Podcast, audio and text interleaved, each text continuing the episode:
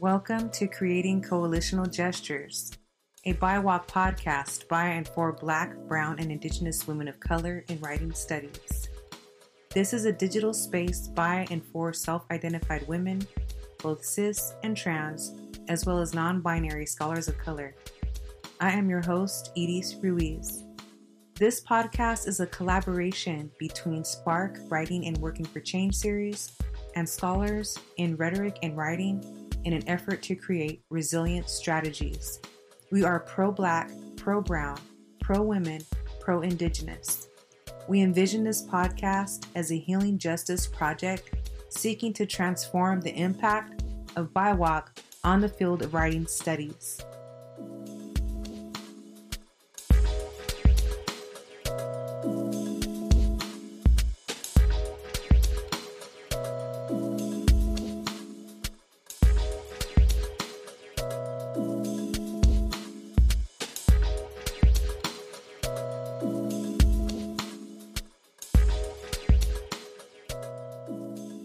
Creating coalitional gestures will take you on a journey. We will explore what healing means in writing studies by conversing with scholars, teachers, activists, and writers of color. We gesture towards healing and creating coalitions of women of color in order to remedy the silences, because our culture, stories, and unique experiences continue to sustain us. We celebrate our traditions, our struggles, our triumphs, and our world as many of us are still searching for connection, recognition, belonging, and legitimation while honoring who we are as critical writing studies practitioners who also delve on the margins of cyborg and queer identities.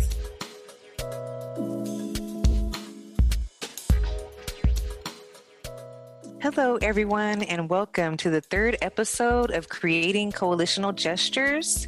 Today I'll be interviewing Dr. Sherri Craig.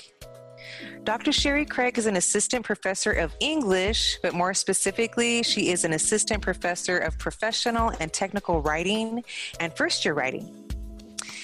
Um, let's see, she's at the university, she's at the West Chester University of Pennsylvania. Much of her work centers on improving writing and communication that addresses diversity and equity concerns in, in, in industry and nonprofit organizations. Currently, she consults with an engineering company in her area to examine the lacking inclusivity within their hiring and their retention practices. She hasn't always found a home in the academy, however. Sherri has been a manager in an English tea house and a hotel. She's been a caterer and a server. She was even an ice cream scooper for a while. You can find her work in WPA, Writing Program Administration, and in the Performative Identities of Lady Gaga, an edited collection on her whiteness. Sherry has recently co edited the second volume of Spark, celebrating the 50th anniversary of Black Studies and its activist histories and futures. This is available at sparkactivism.com, and I am so excited to talk with Sherri today about this as well. Welcome, Sherri, to Creating Coalitional Gestures. Thanks so much for having me, Edith. Oh, you're welcome. This is really exciting to be able to talk with you. I've been following you for the last year, and um, we met actually briefly at the Conference on Community Writing in Philadelphia, and I was able to hear you talk about um, the Spark special issue on Black Studies, and I was so excited about it. So I'm really excited to hear more about that. So let's go ahead and get right into the questions. Um, we'll start off with some questions about your research and we'll see where that takes us to. Okay. So, getting right into the question um, What is the tenor of your research right now? What informs your research and what theoretical framework are you interested in right now? I feel like I'm going to say this is a tough one for a lot of the questions today, um, but this is a tough one. Um, it's taken me a long time to discover myself um, and my interests and my tenor, as you so lovely put it, um, after a rather difficult and somewhat traumatic doctoral program experience. Um, I knew almost immediately, you know, I defended the DIS, um, drank myself quite a bit, walked across the stage, and the next morning got on an airplane in that order in three days' time. And I knew by the time I got on the plane that um, I didn't want to follow the path of my graduate research, and I rather disliked the person I had become at my former institution. Um, I really didn't realize I was so disconnected from my work until my campus visits that, you know, I, I tend to say now that if you don't know who you are, a campus visit will tell you pretty quickly. And um, I didn't recognize myself. And so the mm-hmm. tenor of my research right now is very much one of discovery. Um, I'm only two years out of my PhD program, and I didn't do the good job of tending to myself during that program. Um, and so when I think about my research now, um, I think about the work um, that I do and like the research that I chase, it's simply just what calls me in the moment. I feel very, very improv with everything that I'm doing and everything that I'm reading and sort of leaning towards, um, both personally and professionally. My mm-hmm. biggest thought right now is, um, you know, what do you want to read, Sherri? now just go write that. Um, and in many ways, write that R I G H T. Um, because it's not there oftentimes, which was a big critique of mine um, in grad school. And it's a big critique now is that the things I want to read, um, I'm just not finding in writing studies. I'm just not finding in rhetorical study. And I want it there. And so if it's going to be there, I've got to find it there. I've got, you know, if, if it's not make it, you if it's not there, you got to make it. So. Mm-hmm. Oh, wow. Thank you. Yeah, I've actually heard that quite a bit um, with respect to CompRhet and writing studies, mm. as far as, yeah, the availability of scholarship on critical race theory. I mean, some of the work that I uh, know that you told me that you like and that you're interested in, such as um, Black feminist thought and um, anything that folks focuses on praxis, but while also focusing on race. Um, and so I was just wondering um, if you could just reflect. You said you're only two years out of your PhD program, which is wow, that's not long at all. no. So, not long at all. so, so that experience is still pretty fresh with you. I was just wondering if you could expand, expand just a little bit on um, how that disconnect happened. How do you think it happened? How did that disconnect when you went mm-hmm. on the mm-hmm. job market? Mm-hmm. Um, how do you how do you think that happened, and what do you see? How can you reflect on that? I stumbled my way into a doctoral program. Um, there was a point where I was working at Northern Arizona as contract faculty, and um, my WP at the time, a wonderful man named Dr. Greg Glau, was like, What are you doing here? like, you're too smart. You're too good. Like, go get a PhD, make money, do research. And I did. and um, um, I loved it. I, I wrote my letters. I, you know, got my statement of purpose. I wanted to study Black comedic performance, um, particularly on stage and orality, um, and really connect historical understandings of that to contemporary performances. And I was really excited. And then I went to my program. I was less excited. Um, I felt isolated. You know, there's only so many times you can hear you're one of a few Black people to ever come through the program um, and that it had been a dozen years or so before um, with the last one that had come through. And you know they had brought two of us um, my dear friend Talisha Haltiwanger Morrison. And there's only so many times you can hear that before you're like well I guess I'm not doing this black comedic performance um, because no one's there to support that vision and those dreams and that understanding. And um, and so I found myself digging into something that I found lacking, which was mentorship and support, um, in particular for Black students, in particular for graduate students, not just at my doctoral program, but I think it's a glaring error and absence in many doctoral programs.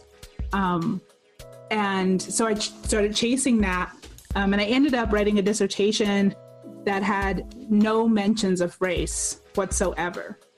Mm-hmm. Um, and that's mostly true. There's a very small paragraph um, footnote in my introduction that discusses the difficulty of being a Black woman doing these interviews and talking about mentorship and training and support for graduate students and writing programs to all white participants who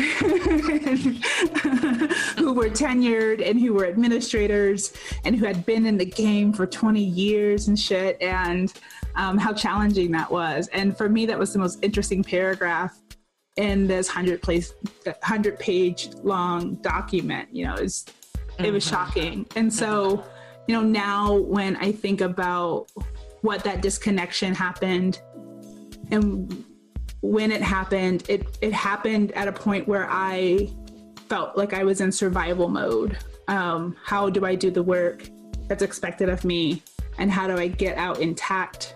Um, again, not realizing that at the moment I was not intact. It just felt like it.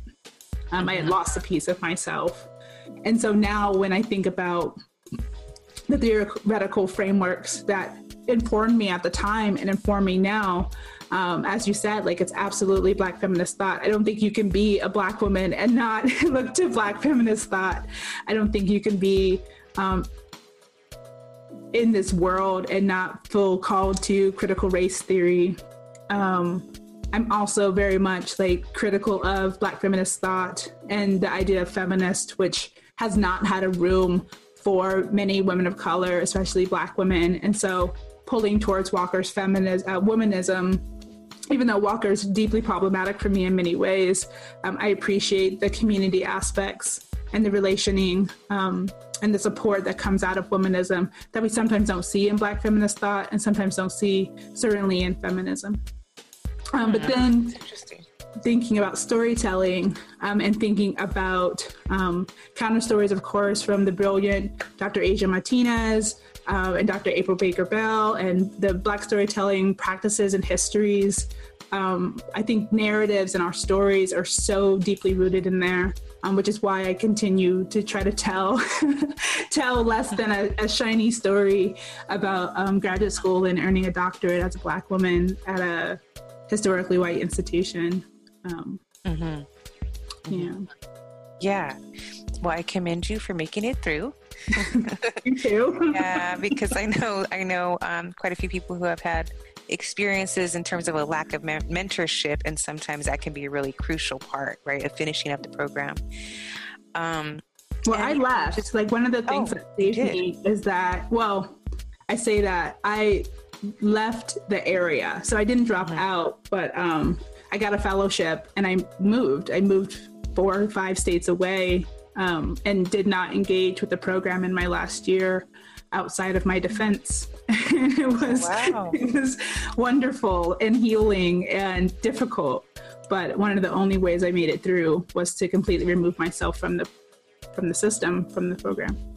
Oh, okay, great. Oh, um, so you got a fellowship and then you felt that you were able to reflect a little bit more during that year that you were away and to be able to finish. And um, and then you said you went into the job market and you felt a little bit of disconnect there.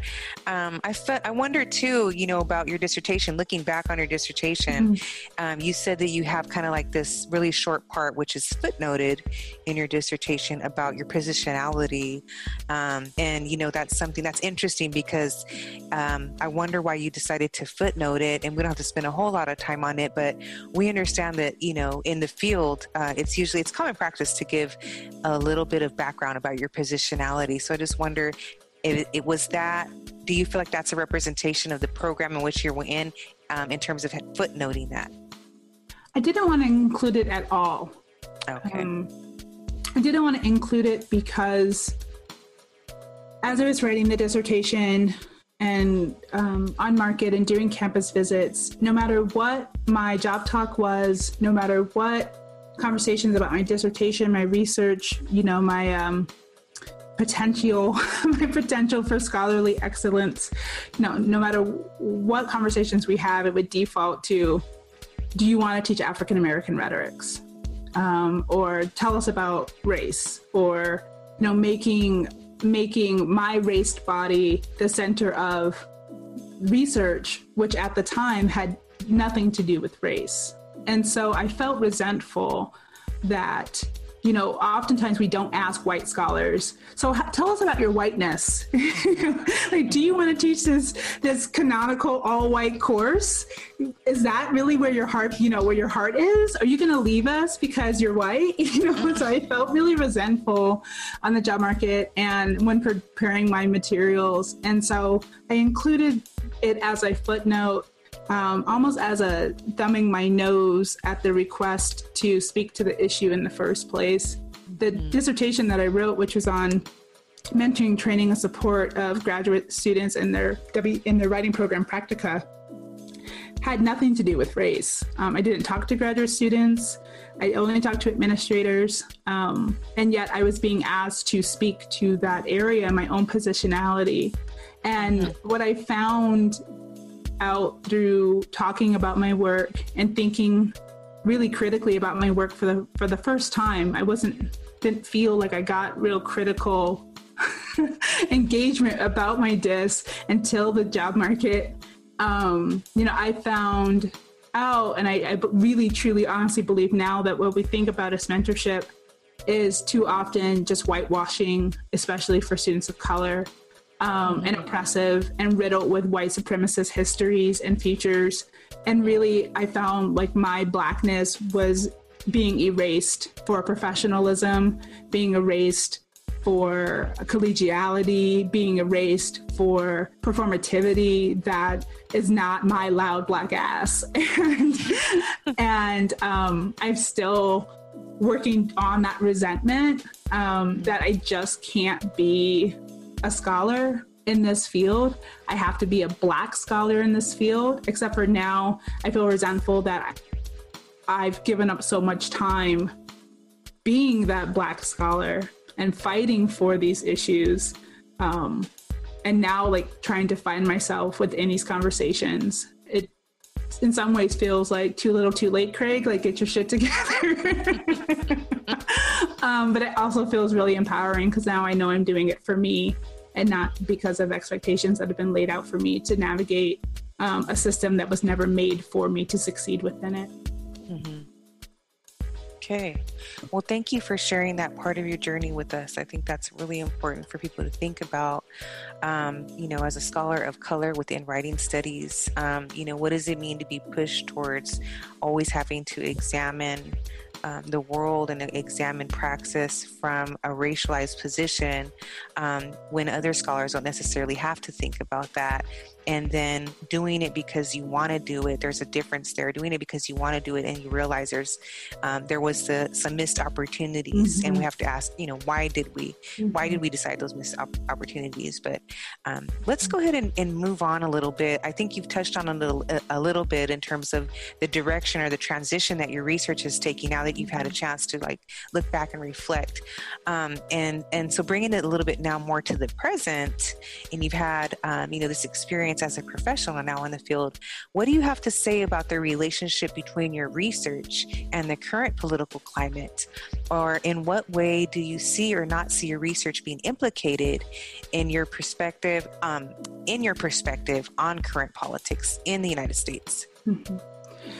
I'm so glad you're asking this question. Um, in fact, I I've been working from a position of anger, which I love. Like I absolutely love it, and I'm I'm deeply deeply moved by Audre Lorde's use of uses of anger, um, in particular use of anger towards racism, but just walking around the world angry. And I laugh when I say that because maybe 2016. Um, in the 2016 election, early 2017, I remember a bunch of people walking around like, I'm angry. I should be angry about Hillary. I'm angry. And I'm like, well, who the hell gets to be angry? Um, you know, and like as a black woman, like I'm an angry black bitch all day, every day. And I, I own that. Like I love that. Um, but like, how do we get to walk around the world and demonstrate and use that anger and be angry? And so I've been thinking a lot about what would it mean if everyone who was really angry demonstrated their anger and not in safe ways but in these really like i'm going into the streets and i'm setting target on fire like i'm angry. Um you know, or like I'm I'm gonna like I saw a picture of this woman um, in Portland with a hockey stick, like batting away tear gas. Like that's mm. some anger in there. Like I want, and so what would that look like? How productive would it be if we lived in that moment of anger? Um, and so a lot of what I think right now is happening in my research is looking to um, to historical and to contemporary like demon like representations demonstrations of fed upness like I'm I like that of, word. Like I'm fed just up. sick of it. Like I am fed up yeah. and filled with fed upness and um and I want to like make anger as this productive beneficial thing not only for healing oneself and owning that anger and talking through it and finding outlets for it um, but for recognizing it and not tamping it down. I heard this wonderful term called emotional constipation that most women of color walk around the world in. And emotional constipation is something happens, you tap it down, and you tap it down, and you tap it down, and you tap it down, and so you get stuffed. Mm. And it's this really interesting idea that you get so stuffed that you're just uncomfortable and you'll do just about anything to get it out, mm-hmm. which is like a nice graphic image. But it, it feels that way. Like it feels like there's just women of color walking around, and maybe this isn't you, but it's definitely me and some of my friends mm-hmm. walking around constipated by their anger, mm-hmm. constipated by their sadness and their grief and yeah. even their joy and not really being able to express those things with their whole bodies and their whole mm-hmm. sense of selves. Yeah. And so I've really been thinking a lot about like our current political climate and how we are creating more room to be angry.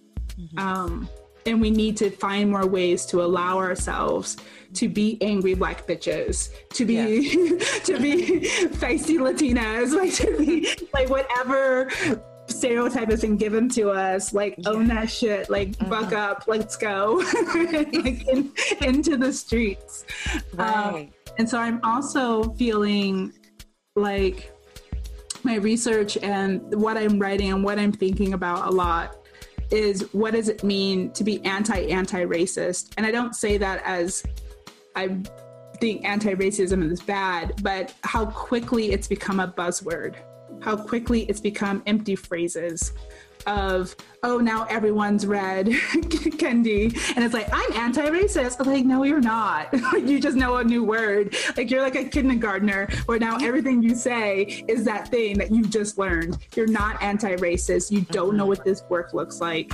You don't know what it's what it's like to like live in this moment doing this work in your career for your lifetime. Um, like now you're anti-racist go sit down. Like you know stand up. Go but like go sit down with your people. Like don't come sit down with me. Don't stand up with me. Like you oh i love it. I love i almost feel anti anti racist but in the same way it's anti like diversity. You know like what is diversity? Get out of here. Oh, yeah. inclusivity. Like you just learned that word. You don't know what it means. You're not practicing it you know, equity versus equality, bitch. so okay. it's a little yeah. difficult for me thinking about the relationship between my research and the current political climate because mm-hmm. to think about research in the current political climate also feels comical to me. Mm-hmm. Um, it's it's hot out there. You know, the world's on fire. Oh yeah. To, mm-hmm. to think about to think about research, right? To think about this this productivity is is tough. I'm angry about it. Yes, please. And I love the way that you're expressing that. The praxis is definitely there. I, I think a lot of us can share that sentiment, you know, to be angry and um, to embrace that word bitch, right? Um, yeah. What does that mean to be empowered right now? What does it mean to um, be able to express yourself without fear of being labeled, mm-hmm. you know, as an aggressive person or somebody mm-hmm. who is threatening?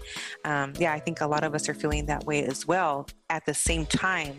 You know, like exactly what you're saying, being embedded in these uh, initiatives that, um, you know, they, they really sound great on paper. They do. Um, so, yeah, where do we go from there? Um, and you mentioned this thing about um, you know, productivity, that productivity is bullshit right now. Our productivity is Maybe it's what do you mean by that? I know we're trying to survive every day, but we have these deadlines, right? right. And yeah, we have these deadlines. And you recently um, released a special issue on Black Studies. So we know you've been somewhat, we know we, you've been productive. So talk a little bit about what that means to be productive right now. Much in the same way that I think everything feels right now. How could you not? Right? Like, how could you not want to enter these conversations? But also, like, there's so much beauty and creativity that comes out of moments of resistance and moments of challenge and difficulty we get some of the best art, we get some of the best poetry, some of the most creative, beautiful clothes. We get this renaissance of, of really, really lovely things in the hardest and darkest of times. And so I feel almost this tough, impossible juxtaposition between like productivity is a lie. like product- productivity is so rooted in white supremacy, so rooted in capitalism, so rooted in um, someone else telling you what is and is not good enough. But how could we not feel in, like capable in this moment to create really beautiful, meaningful things out of our pain, out of our trauma, out of our, you know, out of the challenges of being alive in this moment where people are dying all around us for all sorts of reasons. And so, in editing the special issue slash volume, depending on who you talk to, um, it was one of the hardest tasks that I've had to complete, both as a person and a professional. You know, we pushed the deadline. Um, the initial deadline was December 2019 for pieces to come in, with the expected publication of March 2020 just in time for C's. And by the time we inched close to that, the, everything had fallen apart. Like we were staring at it was Mad Max out there. people searching for water in the desert wearing badass clothes, you know, and it it was like how could we, me and my co-editor Karrieann Soto Vega, how could we ask for reviews right now? How could we ask for revi- revisions? How could we ask for like get this to us by Friday, quote unquote, um, from authors who were predominantly women of color, who were spanning graduate student status to chairs of departments trying to figure out the world and the world's in chaos the world's on fire. And we're like but you promised us you'd write this thing for you know? And so it was it was very hard when even myself like i struggled to wake up and turn on the computer and get the work done. And it felt very hypocritical um, for me at least to to show up um, pro- in a productive way and not just turn on the news and sit in it and turn off the computer and sit in it and sleep and try to eat and try to drink water, you know, we're all plants anyway. And so I, I, think that like this idea of, of productivity right now, um, it's it's comical, but like how could we not? You know, in the work that we did for the volume, like I'm I'm very pleased with it. I think it's you know, Spark is relatively new. I think the work that we did for it is really um, special. And I'm grateful for all of our contributors and all of our authors and for Karrieann Vega and for um, Don Unger, uh, who's, you know, a great friend and a great leader. Yeah. Um, and so, like, thinking a lot about trying to get that thing done because we needed we needed those voices we needed those pieces from these black authors and all but um, two of our authors and contributors for the volume are black and and so like really thinking about what our responsibility was to them, to our field, to ourselves. Um, and I, I breathe, I, I hit, I hit publish on that, that web volume and I must have slept for three days, you know? yeah, I, I know. I, I imagine. Oh my goodness. It's everything that you've said is um, just reminds me of how we've been going through these waves, you know, mm-hmm. waves of, um, well, we had these things that we were working on. And then exactly like you said, you know, we were, yeah, we turned into Mad Max and um, everything kind of fell apart. But at the same time, like we're going into this new era. It's it's not really new, but it's more uh, pronounced with the Black mm-hmm. Lives Matter movement, mm-hmm. right?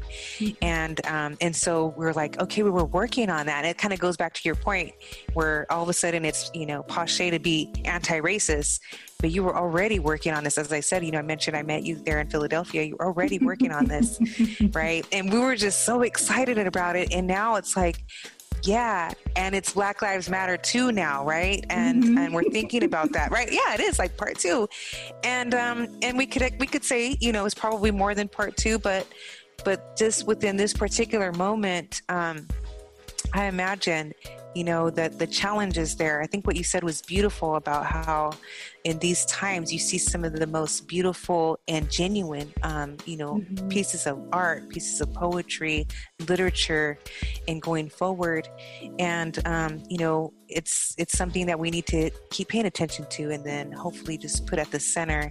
So thank you for sharing that experience with us and i'm really excited to look at it and i and i hope everybody who's listening will also take a peek at it and see what's going on there share it you know maybe include it in your syllabi.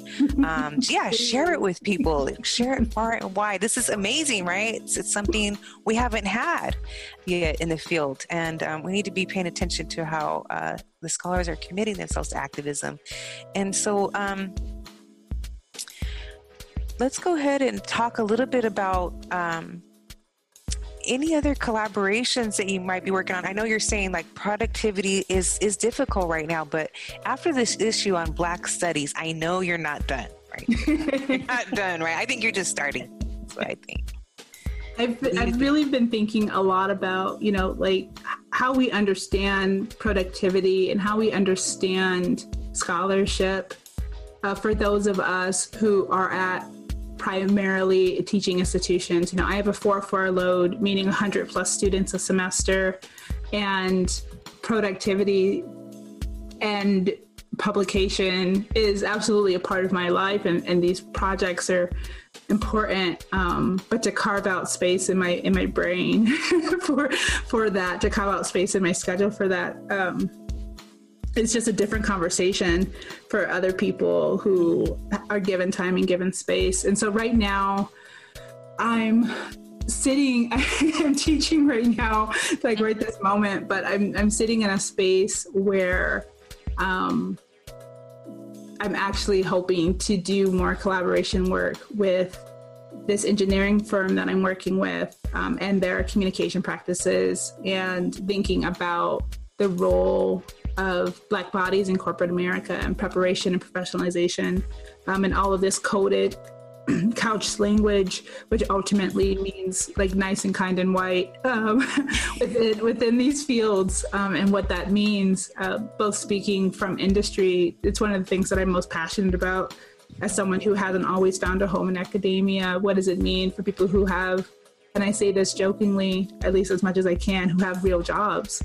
Um, you know what what does it mean for them? Because I know what happens with me in these spaces when I hear collegiality and I hear professionalism um, and I hear niceness and civility, I, you know, but what does it mean when we see that in, in industry? And so working a little bit with them um, and part of my agreement with them is that we will be working on we will be working on some writing because um, i can't just do this work um, and so that's one of the collaborations that i have going on right now that i'm, I'm sort of thinking about Mm-hmm. Um, but other than that, like I'm honestly a little collaborated out. Yeah. And I don't say that like because I did, detest collaboration. Like I love working with other people and bouncing ideas off of others and sort of trying to push my own knowledge forward and my own comfort forward. Um, but after doing the special issue where I felt like there were one too many hands in the pot, I need a moment to sit with my own mm-hmm. my own research, like the, the things that I'm I'm really interested in. Um, it makes sense. It makes yeah, sense. yeah, yeah. but I feel like doing things like this, you know, writing the introduction to Spark. Mm-hmm. Um, I've been writing smaller pieces for other people, which is interesting as a way of collaborating to have others sort of be like, "Will you write this thing for me?" Mm-hmm. Um, but I, I, really, if I spent the next year not collaborating on anything, I probably would be okay. yeah. No, I know what you mean. The pace has definitely slowed down for some of us, and we have to think about, you know, self care and um, yeah I, and paying attention nice yeah be on my own deadline for a little bit you know yeah exactly things yeah. that i've promised others i will write with them or things i've mm-hmm. promised others i will engage in in thinking projects with you know I'm, yeah mm-hmm. yeah i mean some of us are are um, dubbing this moment the moment of great exposure. We're learning a mm. lot about a lot of different elements that mm. surround us right in our environment. And then people are being welcoming of us too. And when I say us, I mean like, you know, BIPOC. Yeah. especially like you said in the industry because our talents are definitely coveted right now because, you know, we, we understand what these experiences are about. Um, right. And I had worked with this company last year, just momentarily, like for a day, I went in and then after um, as you say, BLM2, after the resurgence of the Black Lives Matter movement, they reached out and, and wanted to make it more long term. Um, and, and so it's, it's a blessing and it's a curse to both to be in this body to have this knowledge and to have this interest and expertise um, because i just feel like you're being tapped and seen in a way that isn't necessarily comfortable right now mm-hmm. Yes, definitely. So we have to learn about, you know, putting those boundaries up around us as well. Mm-hmm. And I think um, one thing that I'm able to empathize with you on is how we also need to be paying attention to ourselves, right? And why did we come into this field? Yeah. And what did we like? What did we really want to do? Like going back to you know the Black comedic uh, project that you were. Well, like, did, really we, did we know? Right? Did we have a sense of what reality was, mm-hmm. you know, or what it could be. I, I think I'm living right now in a moment of like what it could be. Like I feel excited about what it could be. You know, I mm-hmm. talk to students who are current doctoral candidates or who are just now entering programs. And I'm like, you're black? You're like, yes, do it. You're Latinx, you're indigenous. Like, yes, get in here. We need you. Mm-hmm. Have you done yet? I know, right? it has felt so lonely, but I feel like in the last yeah, like five or six years, there's just been so many amazing um, young scholars, new to the field scholars, um, or like long to the field who are just like raising their voices and being known. And I'm so excited for that because it's starting to feel like the field that I want to be a part of instead of one that I joined. yeah, exactly. Like, yeah, like I learned. I know what you mean. And and the more of these projects that come out, the better for us, right? And we want to, I think, I don't know how you uh, feel about it, but we're continuing to try to challenge this idea of the special issue, right? Yes. And yeah. yeah, and just kind of make special this, seminar, right? That's special. Yeah. Yeah, definitely. We need to um, work more on those um, coalitional relationships for sure. Um, so that's cool. I know. I think about it too. Uh, the young scholars coming up and the work that they will do and who they'll be engaging with and things like that. Um, so let's go ahead and, and close up here. Um, if there's one suggestion that you give fellow academicians during this time of uncertainty with regards to, you know, personal healing or personal growth a reflection or if you want to talk about you know in terms of the professional aspect any anything um, mm-hmm. um, what would be one suggestion that you'd give i'm going to cheat and give two because that's my nature okay um, rest rest your body rest your heart rest your souls Rest is resistance. We are not made to grind ourselves from dusk until dawn every damn day. Rest, take care of the self, take your ass to bed. It's important. Um, and then to um, make love. And I mean that literally, if that's your prerogative. And I mean that figuratively too. They do work that fuels you, make art, make beautiful things, write things that you love and you can be proud of. Don't run away from it. There may not be a space for it right now, but hold on to it. There will be a space for it in the very near future. And I hope that people like me and senior scholars in the field and well established, you know, been out here for a minute and are shaking some stuff up, um, are making room for it. So make love and rest. It's beautiful. Thank you so much. Thank you, Sherri, for joining us today. Thank you for having me.